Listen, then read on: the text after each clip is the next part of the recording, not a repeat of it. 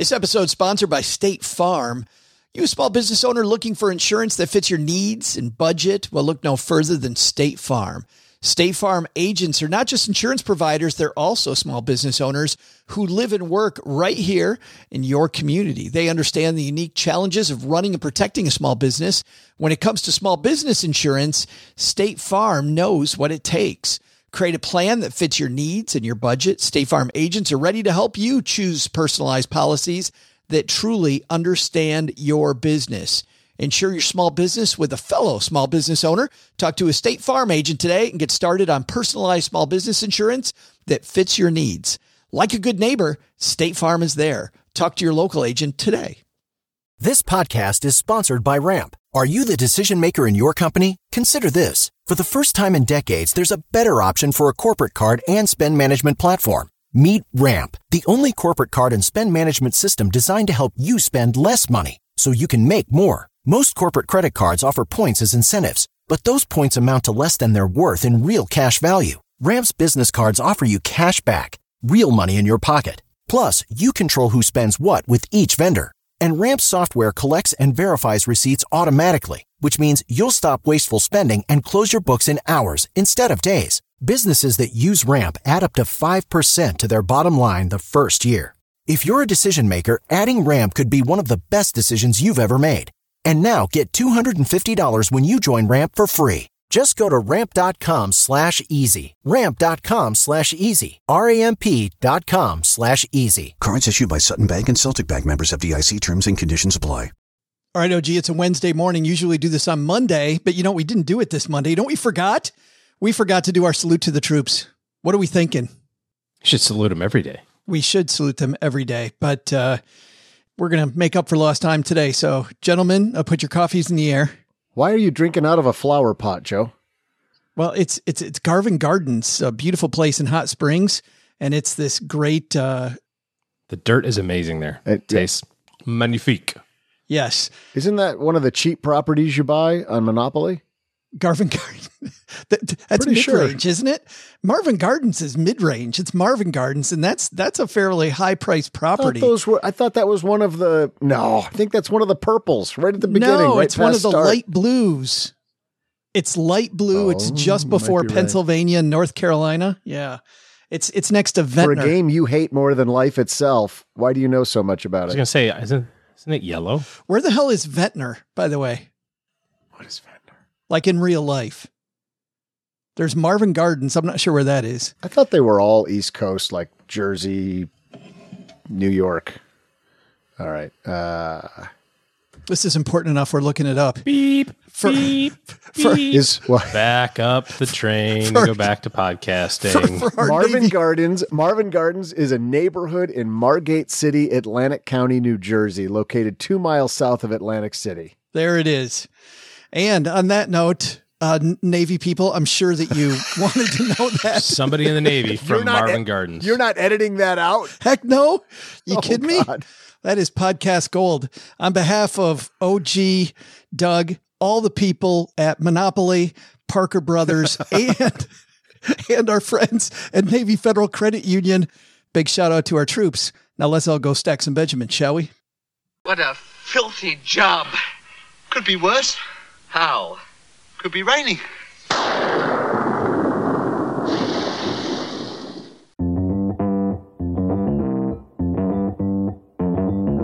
Live from Joe's mom's basement, it's the Stacking Benjamin Show.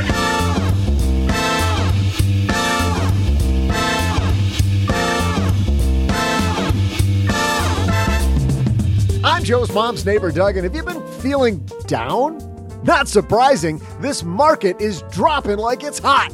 But have no fear, because today we're talking about the top five things you should do in a down market with your money. You know what I'm doing? Investing in roller coaster companies, because baby, we're on a big downhill. Sure, that's not all. We'll also throw out the Haven Lifeline to Amanda.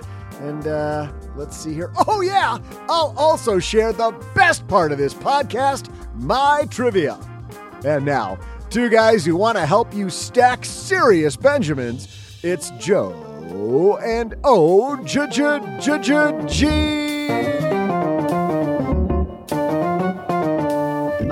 Happy Wednesday, everybody. Welcome back to the Stacky Benjamin Show. You made it halfway through your week. Congratulations. We're here to help you navigate the second half of the week. I'm Joe Saul-Sehy, Average Joe Money on Twitter and across the card table from me Ready also, buckled into this roller coaster. It's Mr. OG. Furiously writing down his top five. Prepared as always. We got a fantastic top five, obviously, because one of us is prepped. The other one is going to come up with some on the fly. In all fairness, you did text me last night after I was already in bed. Of course, it was 7:30 at night. I've Was, if you knew my night before, you would understand. there there it is. If if you'd known my last uh last few days, Oh. I'm Here's yeah. the flex. He's looking for any excuse to start talking about this. Did I tell you where I just got back from? Dallas. Yes, I was in Dallas, and oh my god, that ride! Two and a half hours home after I've been up for uh, a bajillion hours. No, on my way back from Egypt and uh, Jordan. Had a fantastic time. Do you, do you guys want to hear all about it? No, we just knew we finally had some peace and quiet for a few weeks. for a couple. There it is. All right. Nobody wants to hear about that. We want to hear about what to do with this down market. Man, OG, when I was away, apparently uh, nothing good happened because uh, the market continued on a little bit of a slide, huh? Seems like it, huh? A little bit. I was the the good- the good news is I was also gone, and uh, for a few of those days I did enjoy a 17 day off vacation like you. But um, well, actually, I mean, you've basically been on vacation since March, so whatever that works out to be.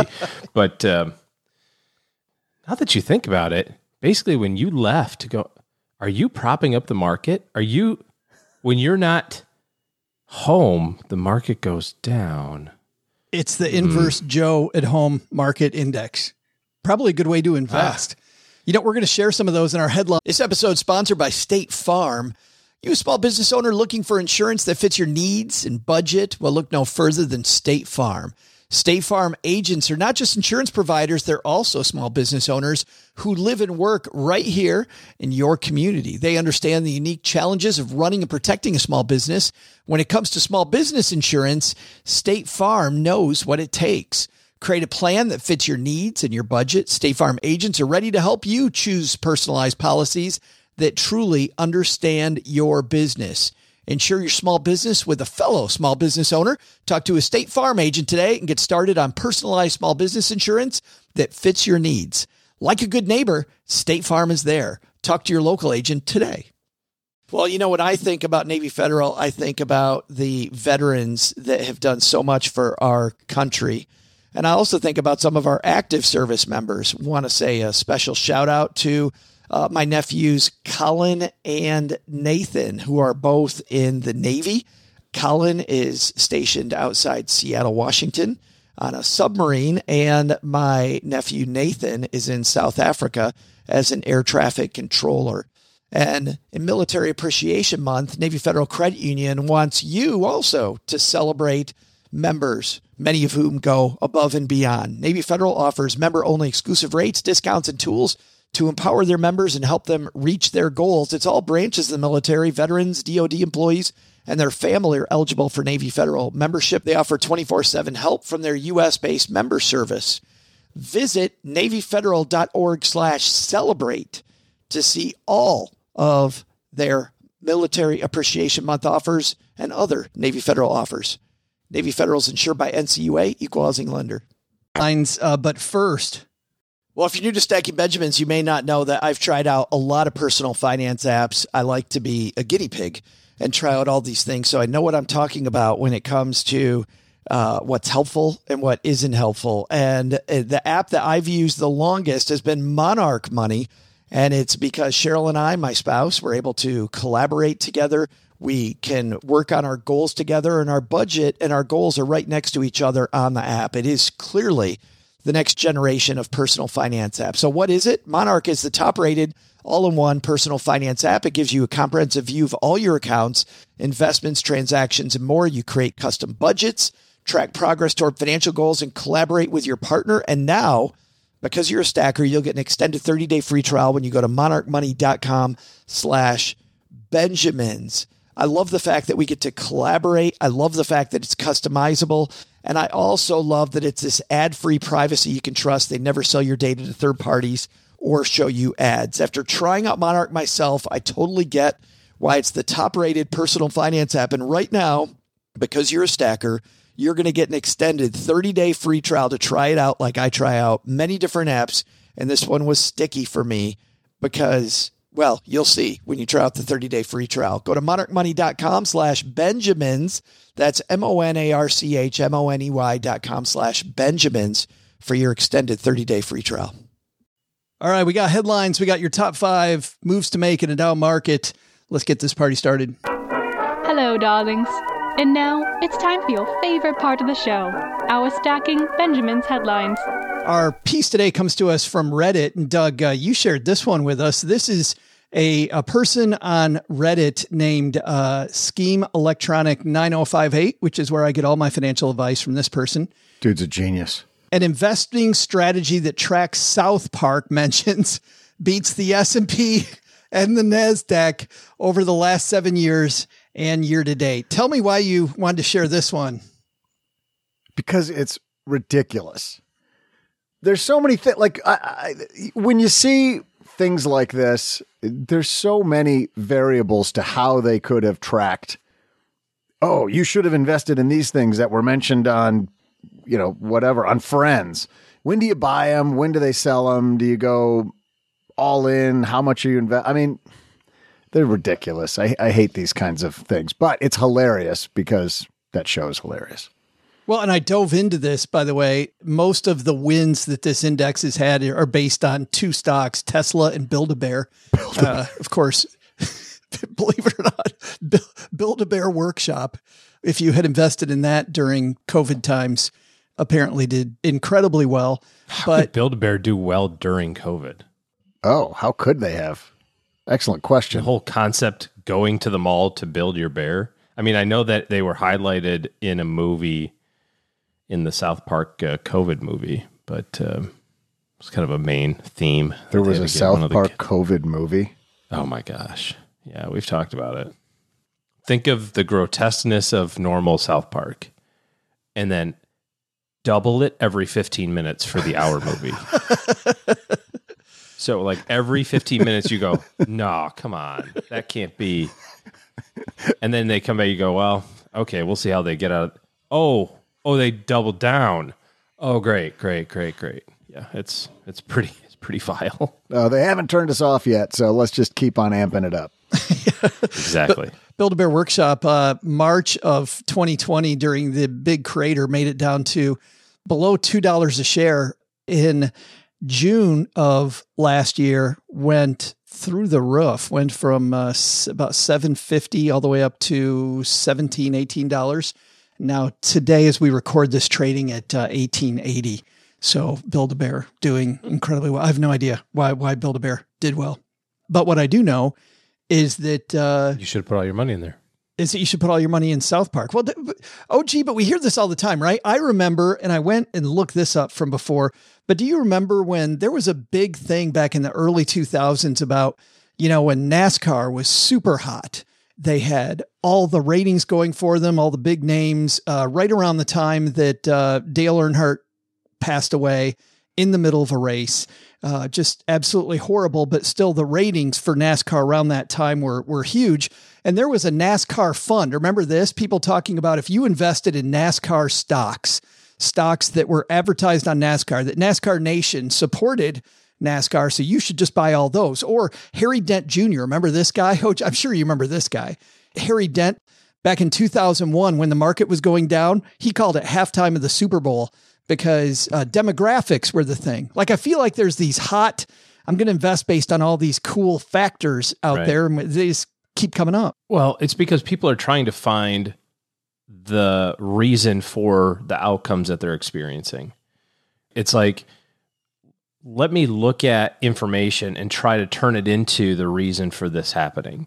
And there's undoubtedly cause and effect to some degree, you know, using demographics as an example. I mean, as generations turn into their higher income earning years, undoubtedly that has an impact on spending, right? I mean, the folks who are Gen X are now turning into their 40s and 50s. And that's kind of the peak earning years. It's also the peak spending years. So, yes, that would make sense, but that's not the reason for the stock market going up or down. Because Build a Bear was on South Park isn't the reason that it went up. It might have had a factor to some degree, but there's it's impossible that there's so many people that watch South Park and also have so much money that they can move the market by 10x Those were on a stock. those were a lot of words to say correlation does not equal causation. I know because I'm not trying to be fancy pants, dude. I'm trying to fill airtime. We airtime. gotta fill an hour. Trying to fill airtime. we gotta hit the word count. So, the new deal is we get paid by the uh, by the word, bro. So s- slow it down. Welcome to 17 hours of finance talk. Yeah, it's mostly because people aren't convinced that they have the right plan. It's people who are not convinced that what they're doing will work in the long run and therefore look back and say, "Well, what's what can I tie to a positive experience and then can I repeat that?"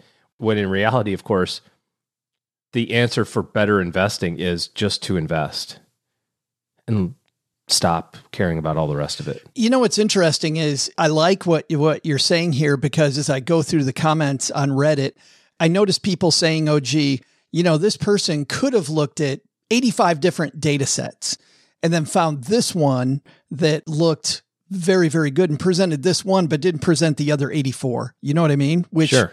you know, you just, you, you go back in history, you can look up, oh, look at these are in alphabetical order. Just, you know, happenstance. All the logos are blue. yeah If you would have got all the blue logos, then you would have made all the money. Or right. yeah, I mean there's there's there's a ton of a ton of backward looking things that you can fit into your regression analysis. But if you look at the best investors in the world, what do they all have in common? The best investors in the world invest money and don't do anything else. That's it. They put money in and they leave it sit there. It's like, well, but what if it goes down? Warren Buffett's owned 10% of American Express stock for how long? 30 years, 40 years or something? I'm sure he's had days where he's looked at it and gone, oh my goodness, what am I doing?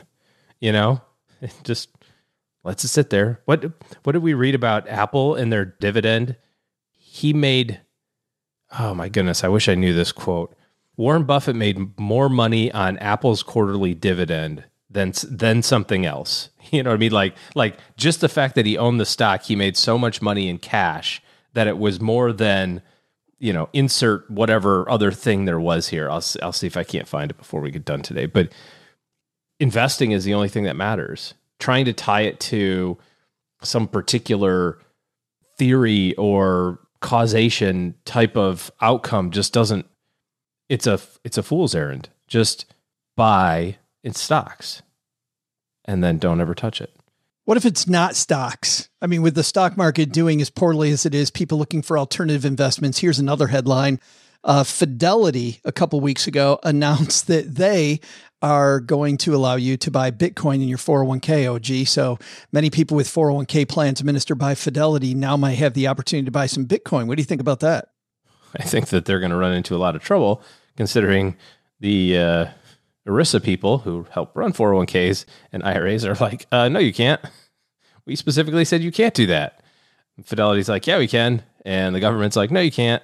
And also, that should have been a really good counter cyclical indicator that it's maybe time to sell your Bitcoin. You know, talking about things that you look at for for going up.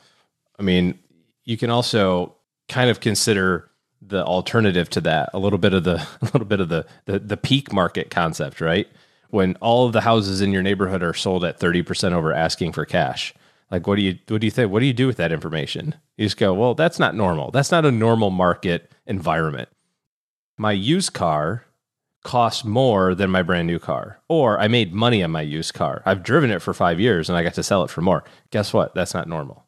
That's not the new normal either. That's just something is broken in the economic system and it has to get right size, so to speak. The thing that scares me about Bitcoin in a 401k is that if if this actually does go through, the people that invest in this, a bunch of them are going to be people that know zip about how those markets work. They know nothing about Bitcoin. They know nothing about usage.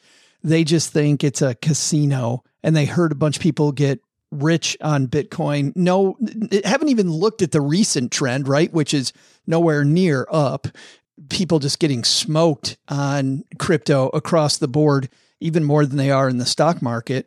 But man, I just, I don't know. I feel like, to your point, I think it opens up a can of worms for a bunch of people to, uh, to lose a bunch of money.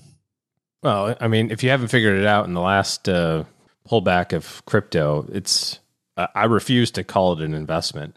It doesn't produce any income and it doesn't have any value. It's this pure speculation, and it may at some point in time the technology may be beneficial and help with transfer of information and that sort of thing. But it doesn't behave like an investment and doesn't produce any income. So you're not the only one. Our friend David Stein over at Money for the Rest of Us, in his book, aptly titled Money for the Rest of Us, David dives into what an investment is and having trackable results, uh, having it tied to something that you can actually follow. In his definition of what an investment is, it can't be. It is. It is not. Sad to see. By the way, even on this trend, you know, we had a sponsor for a while, the Buzz Index, and the Buzz Index went away. But if you remember, we did a story last summer where David Portnoy and uh, Van Eck were bringing back the Buzz Index. So I went and looked at it, even something like that. I mean, we've talked about NASCAR, we've talked about adding Bitcoin to your 401k, we've talked about South Park, the Buzz Index. When when that fund opened, the new Buzz, which speaking with Jamie, the guy that created the old Buzz Index, ran differently than this one does. Open around $25 a share, currently trading OG at a whopping 1440. So where the Nasdaq is down a ton right now, things like this speculative stuff. And remember David Portnoy at first saying this is going to go to the moon. This is this is what you need and all this hype machine. How much is David Portnoy paying him for that? Yeah. Is he paying for that at all? Even though a bunch of people I'm sure jumped in going, "Hey, hey, this is the next great thing. This is fantastic." They're getting slaughtered. People just getting smoked on this thing that this Mr. Hype engine said was going to do phenomenal stuff. I don't know. Well, and the so trace that all back to so why is that uh, all of that happen? The reason that it happens is because you don't have a well thought out plan. It happens because you think that you're behind the pace where you should be.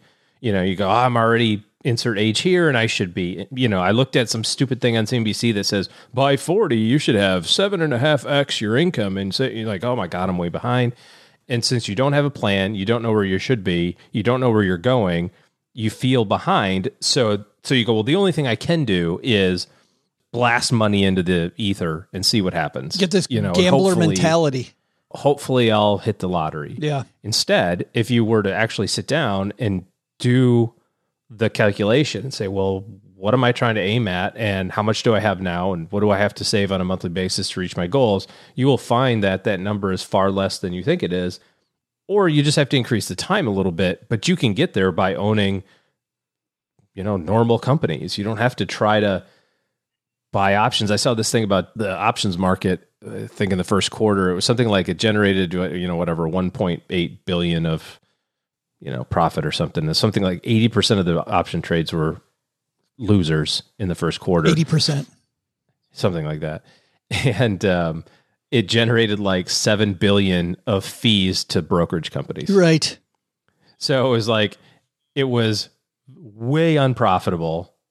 The total profit for the, all the option trades that were traded, the total profit was like a billion eight and then banks made like five billion, or brokerage just made five billion. Somebody won. Somebody won. Yeah, well, exactly. Well, so what does that tell you? You yeah. know, I mean, when you look at it, what is it? What you know? But why do you do that stuff? You do it because you don't know where you should be, you don't know where you are, and you don't know how to get to where you're going. And when you put all those together, you go, "F it, I don't care." Like I don't know that I only need to save freaking you know ten percent in my 401k for the next twenty years, and I'll be okay. Instead, I go, well, you know, I should. Uh, I hear these anecdotal stories of 19 year olds making $7 million on such and such a thing. So I should get a part of that. And uh, it's tough.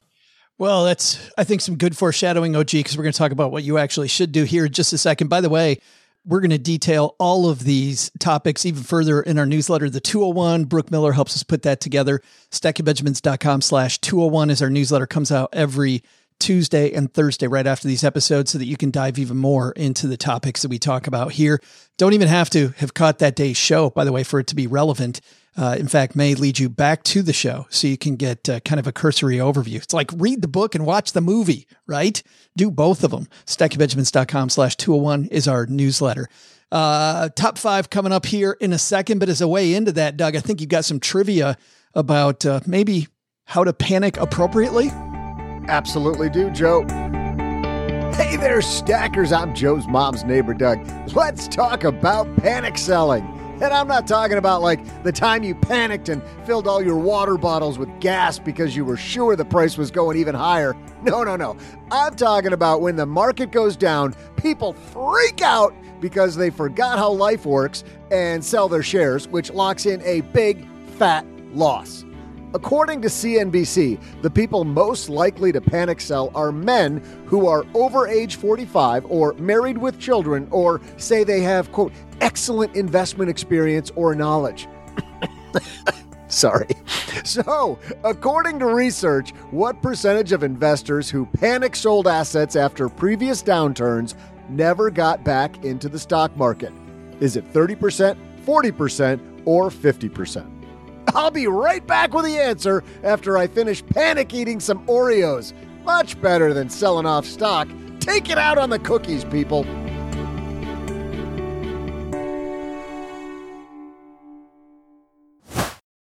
We all have smartphones, and we all know they're pretty amazing, but they can also be amazingly distracting, especially when we're around other people. Oh, God.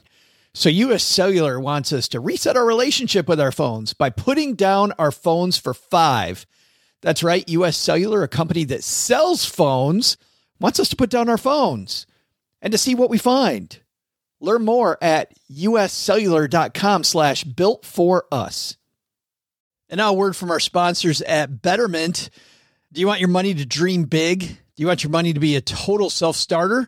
Are you annoyed that your money doesn't work hard enough? Well, don't worry. Betterment is here to help.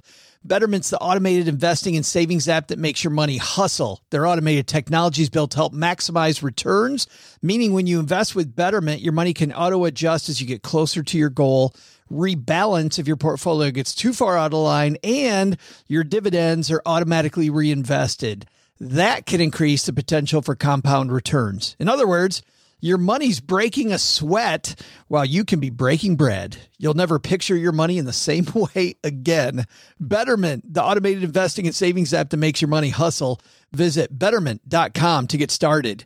Investing involves risk, performance is not guaranteed.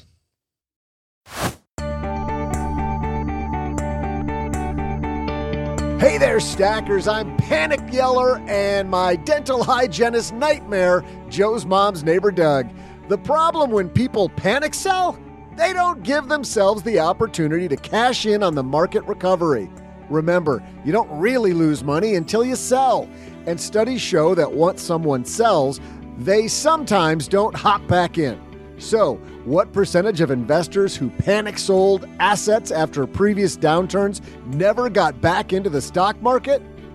30%. Now let's get back to Joe and OG. 30%, OG.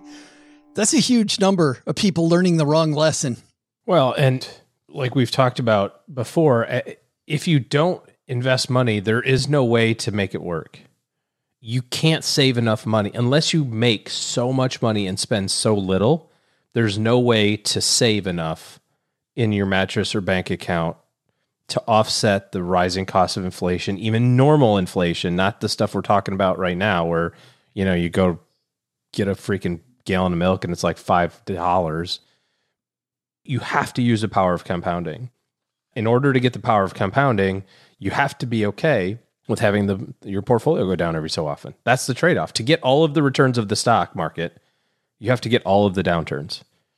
It's that simple. Uh, I want to focus for a second here too on people that are most likely to panic. Uh, Doug, when you brought this up, Uh, because when I was a financial planner, these were these, and, and this wasn't everybody who panicked, but man, this was the biggest sample size that I had of people that panic.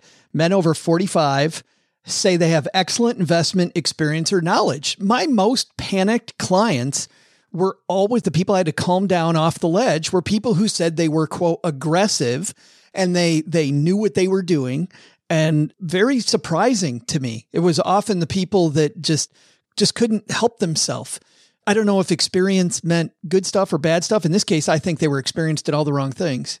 You know, I would say that that has is more a function of their time in life and where they are on their uh, timeline for retirement than whether or not they were experienced. When you get to that age, sort of that 45 age, and you think, oh man, suddenly I can see the finish line of retirement. I mean, r- really, you can't because it's still quite a few years out, but it starts to become a lot more real and relevant to you. Well, and, And you- also, also, Doug, to your point, eh, by 45, if you have done a good job saving, this is when the numbers are, oh, real, right? Yes. Like Oh, you, yeah. you, you've lost serious money. Like we've talked about this before, but you lose Right. 20% when you got a couple thousand invested. Okay. I lost 400 bucks, a couple hundred thousand or a million dollars. You lose that Right. much money. You're, you're screwed or feel like you're screwed anyway. And I get it. I mean, human nature is pain avoidance. And so if you keep going to that casino and you lose every time, you- oh, I'm never going there again. And, and so it makes no sense at a gut level to say, I got to keep going back in and keep investing more. Right. Uh, it works in the market, but it works nowhere else in life. That's I get burned every time I touch that stove. You're telling me I should touch it again? Keep touching it. Well, and the opposite happens too that we've seen in the last two years, which was anything I do, I always win. Therefore, why would I not try this more aggressive thing that always wins? And then I keep doing that. And again, it's a, all coming back to I don't have an idea of what I should be doing for real.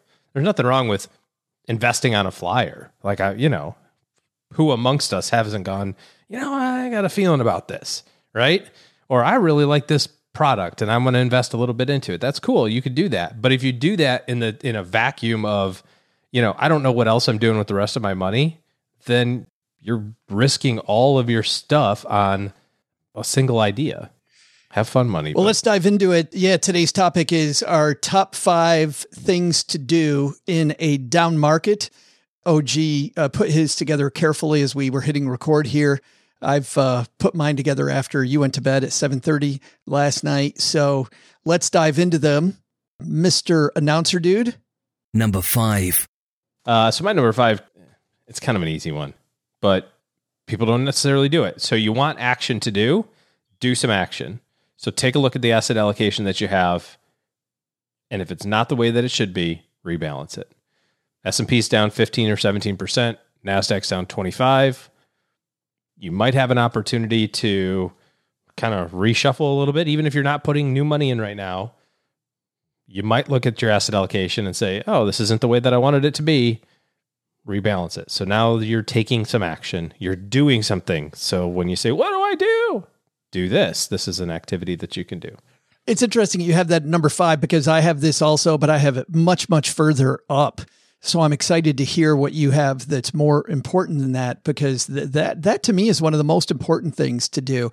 Is if you're going to experience the down market and you're nervous, I think the action of rebalancing, while studies show that it doesn't necessarily help to rebalance more often, I don't know. Have you seen studies that show that it hurts to rebalance more often? Well, the only hurt would be transactional costs, you know, if there are any or taxes or something like mm-hmm. that. But yes, if you rebalance more frequently, there's it's not tied to better results. But also, if you have a, a a policy in place of I think my asset allocation needs to look like this, and I'll let it wiggle this amount around that number. I'm supposed to have 50% of my money in big US companies and now I have 47.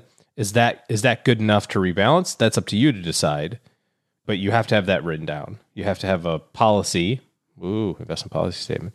You have to have a policy for, you know, how you want to behave when when things don't go your way. I like that action too of of creating your investment policy statement. I think Too late to do that now. Well, no, but I think it's never too late. Don't get me wrong; it's too late for this downturn, but it's wh- why not do it now? You know, I mean, sure. Well, because the the downside with doing it now is that you're you're doing it at a time of high stress. Generally speaking, you're going to answer the questions a lot more, a lot differently than you would have answered them in January. My number five is actually, it isn't even an action. It's what you, well, it is an action, which is relax and turn off the television. Because I know and you know that the people that are upset the most are people that track it far too often. If you track it all the time and you're watching this downhill slide on a daily basis, it's easy to get caught up in the uh, chatter of everything's going to hell. My money's all going away. The economy sucks. Things happening in the world suck. My investing life is over. And uh, man, I am screwed. So I think you have to avoid this. I have a feeling. And actually, I think all this leads perfectly into what to do because um, one thing I think you got to be careful about here, OG, is also be careful with what you sell and what you buy. I mean, how many how many times have people sold fantastic stocks that go down at the same time that everything else is going down? They sell their best positions off, even though those positions are down like the rest of the market is. They have no idea whether the rest of the market is down the way that their index is down. They just want to sell something. So they sell out this thing that is performing exactly like everything else is. And in a in a down market, all ships go down, and an up market, all ships to some degree should go up. So I think you got to be careful with what you buy into and what you sell during this market. But I think relax and turn off the TV is is a number one there.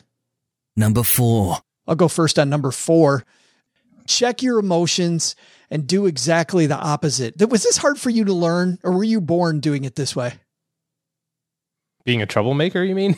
That sounds like being a troublemaker. yeah, no, like no, everyone else is going this way. I want to go this way, dang it. But thinking the opposite and doing it because I know I had to learn this. You know, it's I would say it's far worse now because, you know, when we talk to clients and thankfully I don't think that we've had well, I know I haven't gotten a lot of phone calls yet. I mean, the market's down 15, like I said 15 or 16%. Most clients are a little less than that, I would say at this point. But not a lot of phone calls. We like to play these games in advance, the lifeboat drills, right? Like what happens if yeah. You know, you do that when things are really good. You don't you don't do the lifeboat drill while the freaking Titanic's sinking. I mean, they did and that's what happened. What what what uh, you know, you do them when things are good. Calm seas. That's when you practice getting to the boat and putting your life jacket on and stuff. So we do that, but um, what I tell clients is it, it feels a lot worse for me because think think of your number that you've you're like, "Oh, I'm down you know, whatever your number is, right? Now multiply by 180 families. That's the number that I see. It's just a larger number and it's, and it's profound. It, it is a lot. It's a lot of decline. And then you see the big numbers like, you know, I read an article today that said 11 trillion dollars has been washed away in the market crash. Washed it's like, away. well, first of all, it's not a crash. Average inter-year decline is 14%. We're just beyond average where we are right now in terms of the high to the low is average every year. This is the average normal up and down. So we're not even past the point yet, but it's still it's still breathtaking. It's just what you do with that information. Yeah. And statistically, when I say check your emotions, do the opposite, you shouldn't do any of these things. But studies show that these are better than what most people do. So if you're feeling afraid, most people sell. It actually is better to get more aggressive. Don't go get more aggressive. That's not the answer. You want more conservative investments, better to double down. Again, don't double down. Don't play it like it's a like it's a horse race or a casino, but it is better to double down. I've lost 52 hands of blackjack in a row. This one I'm definitely going to hit. This is the I one. bet the house. Yes, do not do any of that. But statistics show you, and statistically, the one you just brought up is not every hand is different, right? But statistically, you are better off with investing, being more aggressive, better to double down, uh, but don't do But when those. you think about it, you know, we were talking earlier about just using your kind of normal intellect, and I'm not saying like market time, but again, when all of the houses in your neighborhood are selling for 30% over asking in cash, that's not a reasonable market, right? The same thing is true for the used car market we talked about. It's like if everyone is like, "Oh my god," and selling all that, that's not normal either. You know, that's the opposite of that. So, I think you have to respect what your emotions are. I don't know that the answer is to do the exact opposite, But if you quantify it, like what are you afraid of? When, when you say, well, I'm scared of the market, what? Are you scared that it's going to chase you down? Are you like specifically, what are you afraid of? And I think when you answer all those questions and you get to it, it comes to, I'm afraid that I will run out of money. Yes. Period. That's what it is. I will I'm afraid I will run out of money. And I would say to you, do you think that all of the companies in all of the world will all go bankrupt all at the same time? I mean, I can't say it's not going to happen. I can't prove to you that it won't, but I also can't prove that the sun comes up tomorrow. I mean, it has. It seems like it will do that. So I'm pretty confident that we'll have morning tomorrow. And if you then say, well, it's unlikely that all of these companies will all go bankrupt all at the same time. So I can't lose all of my money. And you say, well, I don't think that. I think, what if it goes down so much I can never recover? Okay, let's play that out. You know what I mean? Let's start. Let's start answering each one of these yeah. real questions, and then you'll see you don't have anything to be worried about. I like that. Take all of the skeletons out of the closet, address them one by one, and you'll feel you'll feel much better. I also like, I've got one more point on this front, which is if you're checking your emotions and you're trying to do the opposite, surround yourself not with those people who have history panicking in these markets, i.e., the TV, like I talked about, number five, but people that have a history of staying calm in these downtimes. You are the product of who you surround yourself with. And I think that's an important thing as well. Uh, what's your number four? Well, my four was your five, which is turn off all the noise. Yeah. You know, when you experience a negative thing, I think about this from a kind of a behavioral standpoint. When you experience a negative thing, it has the same impact, right? If I said to you, Hey, Joe, your stock portfolio is down 20%. Is that materially different from you, or to you, I should say, than me saying, Hey, Joe, your stock portfolio is down 17%? Do you have a different emotion when I say those numbers? Joe, you lost 170,000 this quarter. Joe, you lost 200,000 this quarter. Nope. Do you go like, oh my God, 200 is way worse? No, the, both of those numbers suck. What if you said, hey, Joe, you lost 220,000 this quarter? 22%. Is that materially different? No, it's plus or minus suck, right? It's just all, it's all there. So why do you want to have that experience every single solitary day or week or whatever frequency that you happen to check in on this. If you are observing CNBC or Fox News or MSNBC or heck, even like the nightly news, just do the ratio of good stories to bad stories. They all are bad. And then at the end, they're like, and finally, on our Wednesday night, puppies. You know, and it's like the last little like 12 seconds of like, you know, little puppies running around and a story about some Girl Scouts who sold some cookies and got a puppy and everybody's happy. You know, but but in between they're like, and more on inflation concerns. Have you noticed that it costs more to, you know, I mean, it's like every single solitary thing is like bashing you on the head for, guess what? Life sucks. Guess what? Life sucks. Guess what? Life sucks. How many times do you want to do that? Why not just do it once? Review your investments quarterly, review them semi annually. Hell, review them once a year you probably shouldn't be changing your plan anyway unless your goals change. And I would submit to you that six months of the market going down does not precipitate a goal change. If the experience is the same, hey, you lost 5%, 10%, 15 or 20, in any one of those scenarios you go, ugh, gross. Then why just why not just do that one time?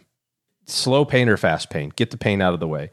And so you have to what you said, surround yourself by by the things that are more beneficial. You know, if you if you have, you know, I don't know. I, I was thinking about this the other day. I follow The Rock on Instagram. Of course you do. I mean, we have a lot in common.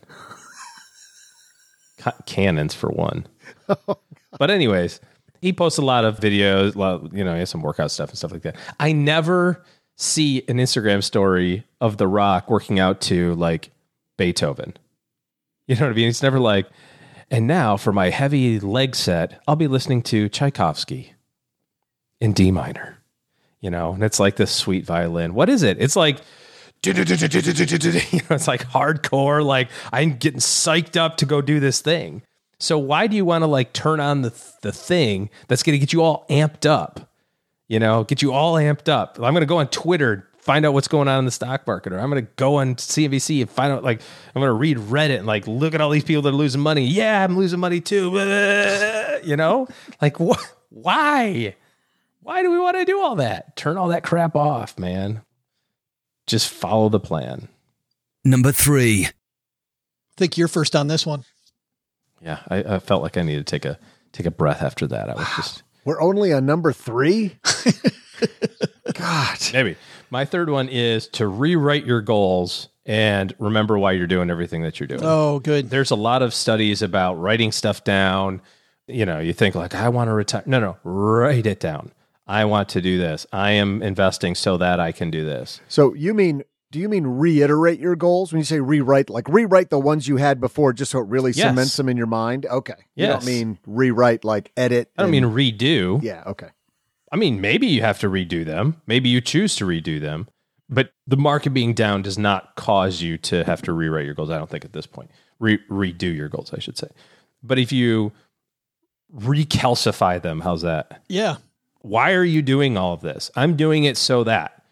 Answer the question so that. Because you're much more likely to stick with it if you know why you own it. So that dot dot dot dot dot. Yes. I'm doing this so that da da da da da. And when you look at that and you say, okay, here's what I'm doing, and then say, well, how do I get to the thing that I want to do? The answer is only invest money. Because you can't logically say, you know what I should do is I should definitely put more money in my savings account. I did get that email from Ally that said they're raising the rate to 0.6 now, you know, in response to inflation. We're all the way up to 0.6 forget the fact that that's it would take freaking 12 years 13 years of interest to equal one year the last year of inflation so write them down remotivate yourself to the purpose for which you're doing it and that will help Which gets to my number three, which is know what you own. I feel like a lot of the time people think that the markets are magic. And yet there's a couple statistics in here that we have alluded to that I think are helpful. You know, when you look at the statistic standard deviation, that will tell you how much it's a $10 word yeah, I, I think the pros call it wiggle that your your funds will have on an average year. And like you said earlier, the stock market isn't crashing, that this is normal. The the reason you know that is because we're still within that first standard deviation. We're still in that spot where this is a normal market. And so knowing what the expectation is for the wiggle on your investments, I also think makes you less likely to panic. People are much less likely to panic when they have confidence in what they own and they know that this is an average day for this fund that I have. This is a piece of what I normally have. So I think that's uh, that's a huge thing. Know know what you own. Often I feel like when we get questions uh, from listeners asking if they should sell different positions, I feel like they don't know well enough what it is they own. They just heard OG that it's not good, right? I heard from my friends that I'm paying too much in fees, or I heard from my friends that I'm in the wrong thing, or I heard from my friends that this doesn't fit. I I don't know what I own, so that's my number three. Number two. My number two is your number five. It's it's rebalance, and I don't think we have to spend a lot of time on this. I just want to reiterate something I read back when Bloomberg had a magazine.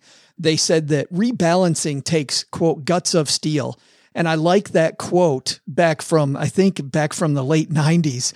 And the reason I like that quote, and it still takes guts of steel, is because of the fact that it does. If you're new to rebalancing, this idea of buy low, sell high makes sense. But when you're sitting down and you're going over your plan and you're going to rebalance, and let's say you and I are talking about it, I go, okay, OG, you know that thing that's doing really well? And you go, yeah, okay, cool, great. yeah we're gonna get rid of that Yeah, we're going to get rid of some of it. The hell are you talking about? That's the only thing in my portfolio that's holding up. No, no, no. We have to get rid of some of it. Okay, well, you're smart. W- what are we going to do now? We're going to buy some more of this.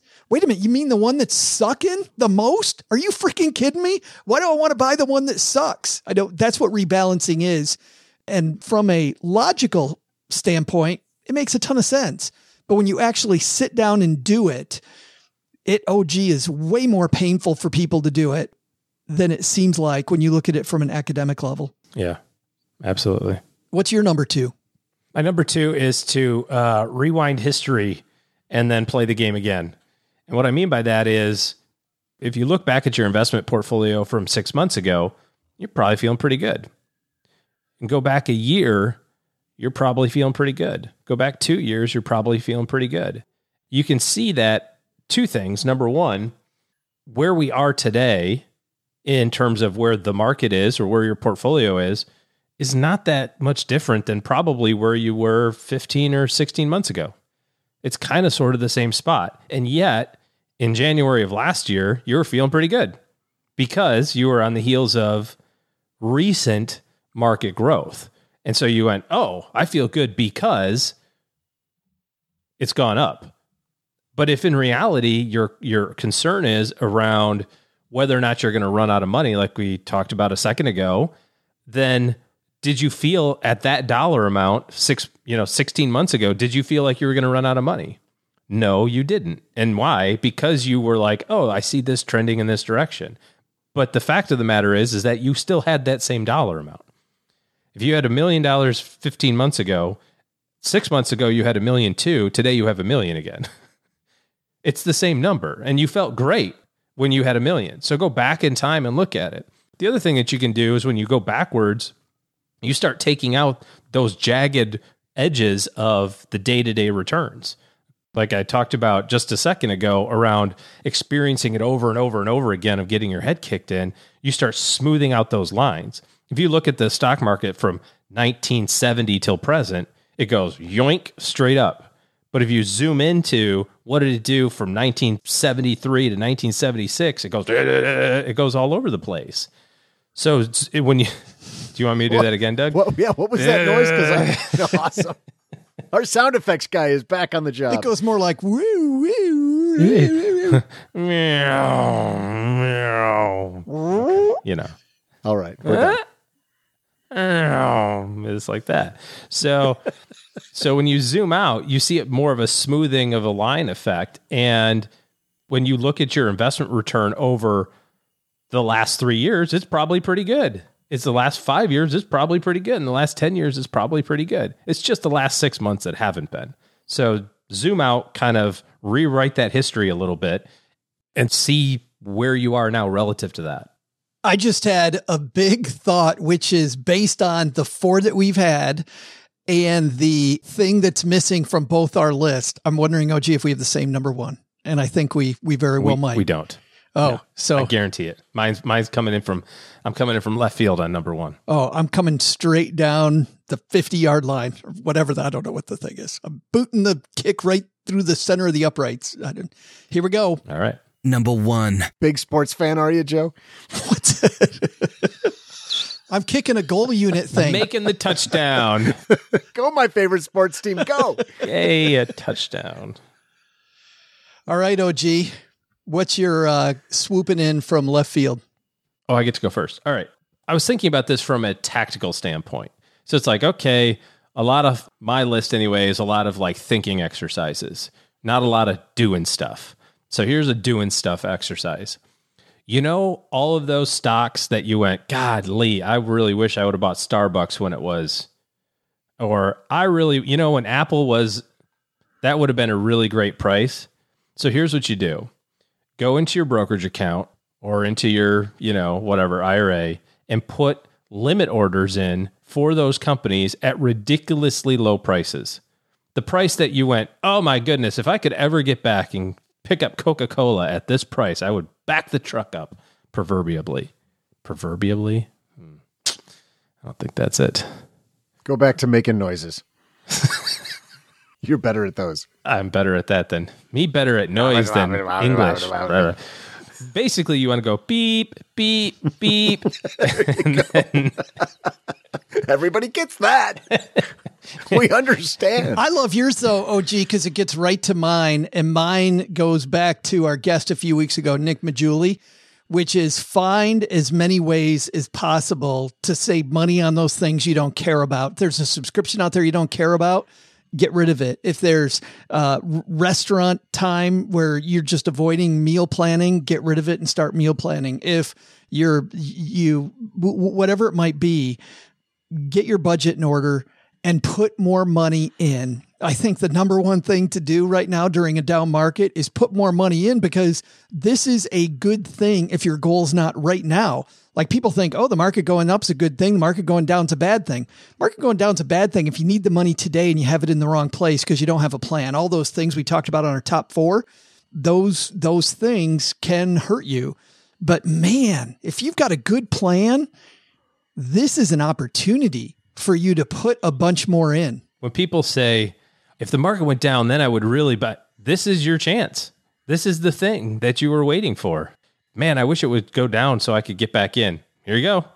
Yeah. Can't promise what tomorrow's going to bring, but this might be the bottom. If you want to put those limit orders on all those positions you talked about with that extra money to put more money in, man, go do it. Go yeah, go do it. I mean, positions or ETFs or you know, S and P's at four thousand. You go, golly, I really wish if I could get it at thirty two hundred, that would be an amazing price. Well, freaking put a limit order in at thirty two hundred, and then you don't have to think about it. And all of a sudden, you get an email one day from Schwab that says you just bought thirty two thousand worth of S and P shares because you your limit order filled. You go, oh my goodness, good for me. You know. Now I got to refinance my house to figure out how to. Now I got to figure out. I got three days to put the cash in. Credit card advance. Here I come.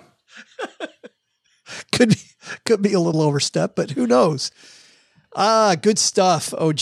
I love our top five episodes, and I'm so glad we were able to help people go through that. You know what? Uh, we found some more top five lists.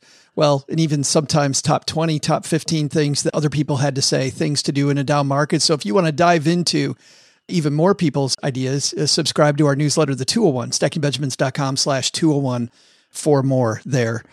I think it's time now, though, OG, to throw out the Haven Lifeline and tackle some of life's most important questions. Our friends at Haven Life Insurance Agency, they put what you value first, Doug. God, I knew you were going to call on me. It was because I saw the panic in your eyes God! and I knew you weren't ready. No, no. I got nothing. It's so good. It's it's it's like you know the waiter who who waits till I put the the piece of food in my mouth. You know they do that on purpose. They have to. I don't know. I just uh, top of my head. I don't. I got nothing. I didn't prepare for this. But how about an old wooden boat motoring lazily across a canvas of moonlight, the distant smell of a campfire, and the simplicity of a cold beer on a summer evening? Uh, it's just the first thing that came to my mind. Yeah, yeah, what I should have said if I prepared was uh, your loved ones in your time, but all I could come up with at the time was motoring across a something. I don't even, man. I'm I'm a little bit deeper than most. I love what they're doing at Haven Life False. because they are committed to offering a modern way to buy life insurance. Their application is simple. It's online. You get an instant coverage decision. Policies are affordable. Of course, they're issued by their parent company, MassMutual more than 160 year old insurer. You know, uh, I think down market or up market, whatever type of market you're in, it's always the right time to get your insurance in order. StackingBenjamins.com slash Haven Life. Today, we're going to throw out the Haven Lifeline to Amanda. Amanda is actually somebody that a few weeks ago we talked about. She'd done a fantastic job paying off debt, and we kind of wondered out loud how she did it. So uh, imagine my surprise when we get this call to the Lifeline. Hey, Joe and OG. This is debt free Amanda from Kansas City. Wow, what an honor to have been mentioned on the show. I was so shocked when I heard my name and story on the air. I really couldn't believe it. I'm so honored that you shared a snapshot of the success that we spent the last 28 months to achieve. It definitely wasn't a linear approach, but we did chart and stay the course. First, acknowledging we had a major problem was the major hurdle. The past few years, we've had our ups and downs and didn't set out on a strict timeline and I was adamant to continue our retirement savings while also paying down the debt. We committed to keeping a thousand in an emergency fund and we just threw as much as we could towards paying down the debt using the snowball method. COVID shutdowns really helped our eating out budget and we just went ahead and built a bar at home to save money and that helped tremendously. All the stars aligned for us this past December when we sold our home for 90,000 more than we paid for it in January 19 we're able to pay off the remaining 40,000 on the student loans. And then we celebrated by moving into our brand new construction home the first week of March this year. And we went ahead and just had the builder build the bar of our dreams in this finished basement. Thanks again for the mention. I certainly can't blame you for teaching me anything worthwhile the past few years that I've been a listener. Keep up the shoddy work, guys. You're welcome, Amanda, with uh, compliments like that, OG. Just, uh, you know, My work here's finished. Yes. Yeah. Next. But what did you get out of that? I I think everybody should go build a bar at home. How great would that be? Agreed. Actually, didn't hear anything else she said. just just build the bar at home and you're good. Blah, blah, blah, blah, blah. I have a bar, blah, blah, blah, blah, blah. I'll be right there, Amanda. Yeah. Stay the course. Have a goal. Have a plan and work the plan. I mean, recognizing what's going on, being truthful to yourself. I think this is the biggest thing when it comes to correcting the the angle of attack, right? To like is just being honest with yourself of what is actually happening. You're the most truthful person that you know of. If you try to lie to yourself, your brain's going to get all jarbled up. And you know what? You're not writing this on a billboard out on the highway for everybody to see. If you're trying to fix something at home, fix it. Own what's going on. It is what it is. Now, let's decide what we have to do differently from this point forward to change what we want to change. And that's what I heard her say that they did. And then they decided, hey, we don't want to go out to eat as much. So this is what we did. We decided to do this. So this is what we did. And boom, two and a half years later, debts paid off. It's pretty amazing. I think there's something powerful too in what she said about about being honest with herself, as you mentioned, OG, but something on the other side, which is it's just that first step. I th- feel like we get so obsessed with the entire journey and with finishing. It isn't about finishing it. It's just about getting started. Like, what's the hardest part of a workout? Getting your ass out there, doing it. Put right? your gym shoes on. Yes, Yeah. that is the hardest Put thing. Put your shoes on. So the second that she got honest with herself and they dove in and just started, that just sets everything in motion. Also, l- lastly, when it comes to COVID changing their restaurant habits, like COVID did it for them, but if if you can find a way to just do that without needing a pandemic to get it done, just realize where the spot is. And this is why I like tracking your spending for a few weeks, even if you're not going to do it long term. Just track it for a few weeks look at it maybe once a week and see if there's a pattern. If four weeks in a row you spend way too much money at restaurants, right? Because Mint or Tiller or whatever you decide to use tells you that you spend too much money at restaurants, then you can apply a fix. So just start tracking where you spend the most. I agree. One million percent. Congratulations on that, Amanda. And you know what? Initially, you didn't call the lifeline. You just went into our Facebook group, The Basement. StackingBenjamins.com slash basement gets you there. I know there's a Facebook URL that you can go to, and it's a long one. But instead, if you just go StackingBenjamins.com slash basement, we'll route you right to uh, the Basement Facebook group. But now she called in OG, which means she gets the cool SB swag. And Gertrude's going to send her a going to send her a code for that, Doug. Yeah, she's getting a t-shirt and she didn't even intend to. Like that's not even what most people call in because they don't they didn't even have a real question. They just want the free t-shirt. She didn't even try she's getting one. I still don't have my free code yet that you promised me like 3 months ago. Are you kidding me? What does a guy got to do? Doug's been doing this podcast for a decade, still doesn't have the free shirt. Still doesn't have a Stacking Benjamins t-shirt. Hey, Doug, the bar's just a little higher. Five more episodes. You ever see, you, you ever read like Catch 22? You know, Yeah. if you do just five more, we're going to give you the T. Oh, it's going to be maybe seven more. Yeah. Hey, a lot of people to thank out there, but especially want to thank all of you for spending your precious time with us this Wednesday. We're also going to have, by the way, another special Del Podference episode on Friday. I'll be interviewing Carter Malloy from AcreTrader about the ups and downs of creating a company. If you want uh, to hear somebody struggle to reach their dream, Carter Malloy has a fantastic story. And uh, I'm interviewing him in front of a room of about 30 or 40 people at the Fayetteville Public Library. And by the way, that interview is tonight at the Fayetteville Public Library. If you're hearing this Wednesday, that's Fayetteville, Arkansas, by the way. North Carolina, not this time, but Fayetteville, Arkansas. If you want to hang out with us, I'm not sure if tickets are sold out as we record this, but uh, we can get you there. Last thing is if you're here because you just need to get started, you have realized that this down market might be a blessing for you because you need to think bigger about your goals. OG and his team taking clients. So head to stackingbenjamins.com slash OG That's the link to OG's team's calendar. We'll get you scheduled for a one on one meeting to see how they can help you think bigger about your goals. All right, that's going to do it for today. Doug, you got it, my friend. What should we have learned today? Can't wait to tell you, Joe. First, if you want to make the most of the market right now, just keep buying. But make sure it's what meets your goals, not what's hot, what's not hot, down the most, up the most, sideways the most, or your favorite corporate logo because it's got pretty colors. Start with your goal and work backwards. What investment historically has gotten you where you want to go? Start there. Second, the biggest danger of panic selling? Missing out on the market recovery. The biggest danger of buying? Buying into some hyped fund approach like NASCAR or South Park. the big lesson? I should have never sold all that Lululemon stock back in the aughts. I did it because the leggings were way too tight in my but anyway, I was a fool.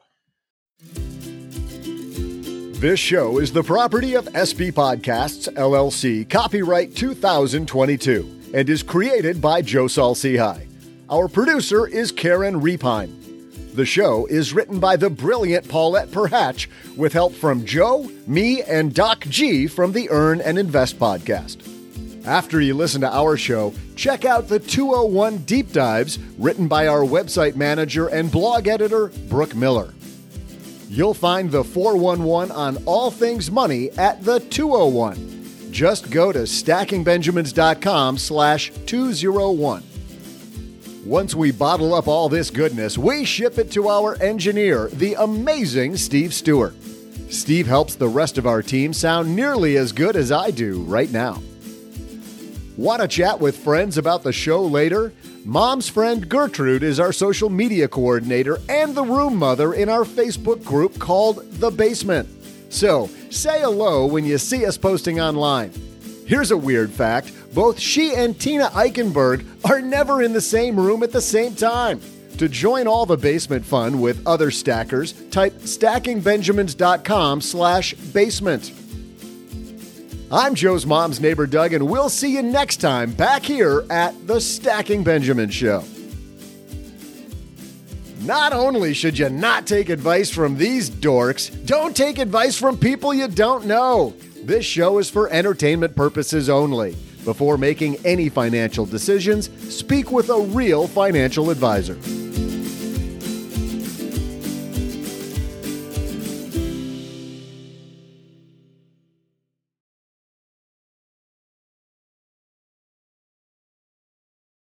What are you doing here? The show's over and you're still here.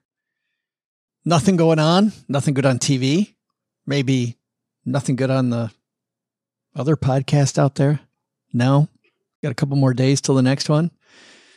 Hmm, what can we do to keep you entertained? I know we can tell you that Navy Federal Credit Union wants to thank the men and women in the U.S. military for their important commitment to our country. Yes, we can. For more than 85 years, Navy Federal Credit Union has made it their mission to help people in the military community. Navy Federal Credit Union is open to all branches of the military, veterans and their families, families like mine. Navy Federal's employees are veterans, military spouses, so they're part of the community they serve and they understand their members better than anyone. Members can enjoy an average earning and savings of $352 per year, savings rate three times the industry average, an average credit card APR 5% lower than the industry average, word winning 24 7 stateside member service, over 350 branches worldwide. So show your own support for our troops when you're on social media with hashtag mission military thanks. You'll see a lot of people doing that. Hashtag mission military thanks. Learn more about how Navy Federal is celebrating the commitment that connects them to their members at navyfederal.org slash celebrate. That's navyfederal.org slash celebrate. How's that? That keep you entertained? Kept me entertained. It's good stuff from Navy Federal. Insured by NCUA, Dollar Value represents the results of the 2020 Navy Federal Member Giveback Study. Value claim based on Navy Federal's 2020 Member Giveback Study.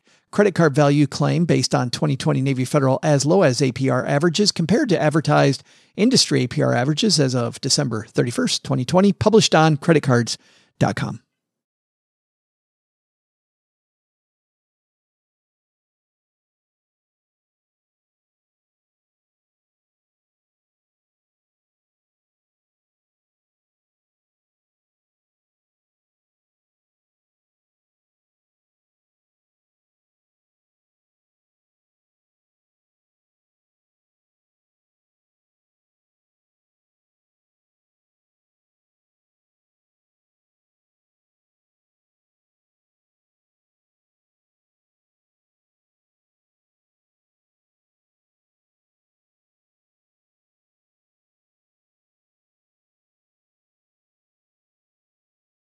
Well, I woke up at 3:30 in the morning today, you know, as you do, because you're so excited about the uh, 7-hour after show presentation you're going to make about your trip to Jordan and Egypt. So glad I got you guys here and I thought we'd just settle in and and uh, maybe I'll show you some slides.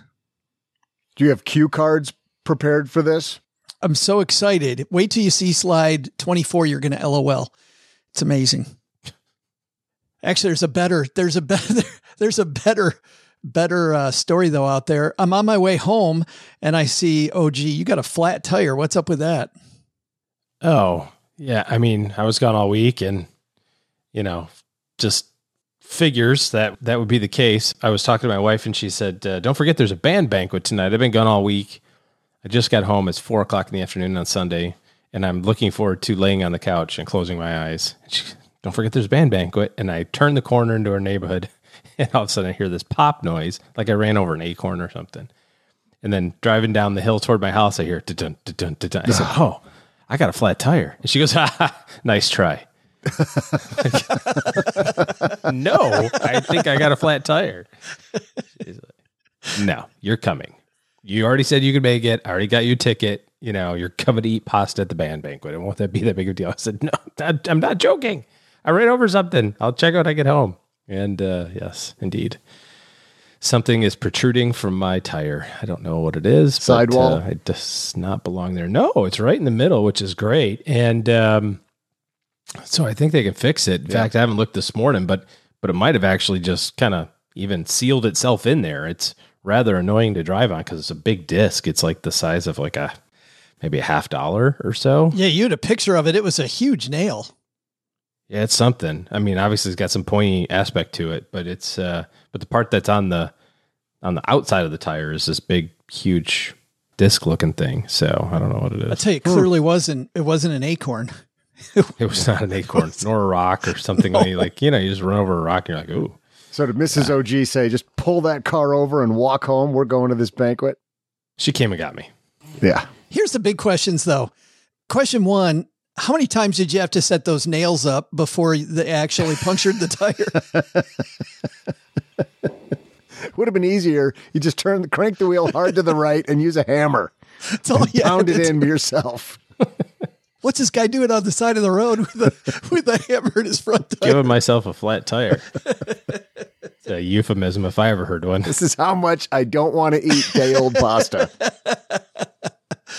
Uh, and on that note, I think we're done. I'll save the uh, 77 slide sideshow for later.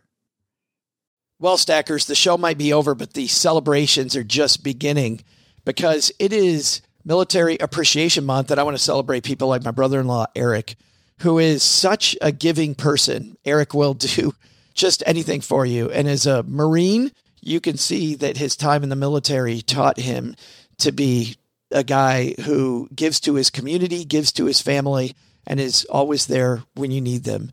This Military Appreciation Month, Navy Federal Credit Union wants to celebrate members like Eric who go above and beyond.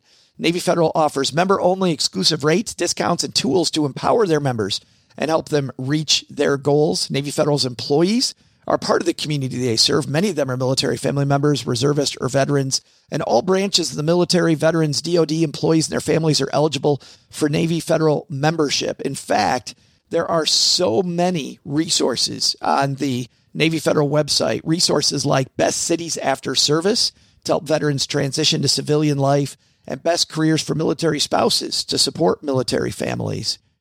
Visit NavyFederal.org slash celebrate, and you'll see all of their Military Appreciation Month offers and other Navy Federal offers. Navy Federal is insured by NCUA, Equal Housing Lender.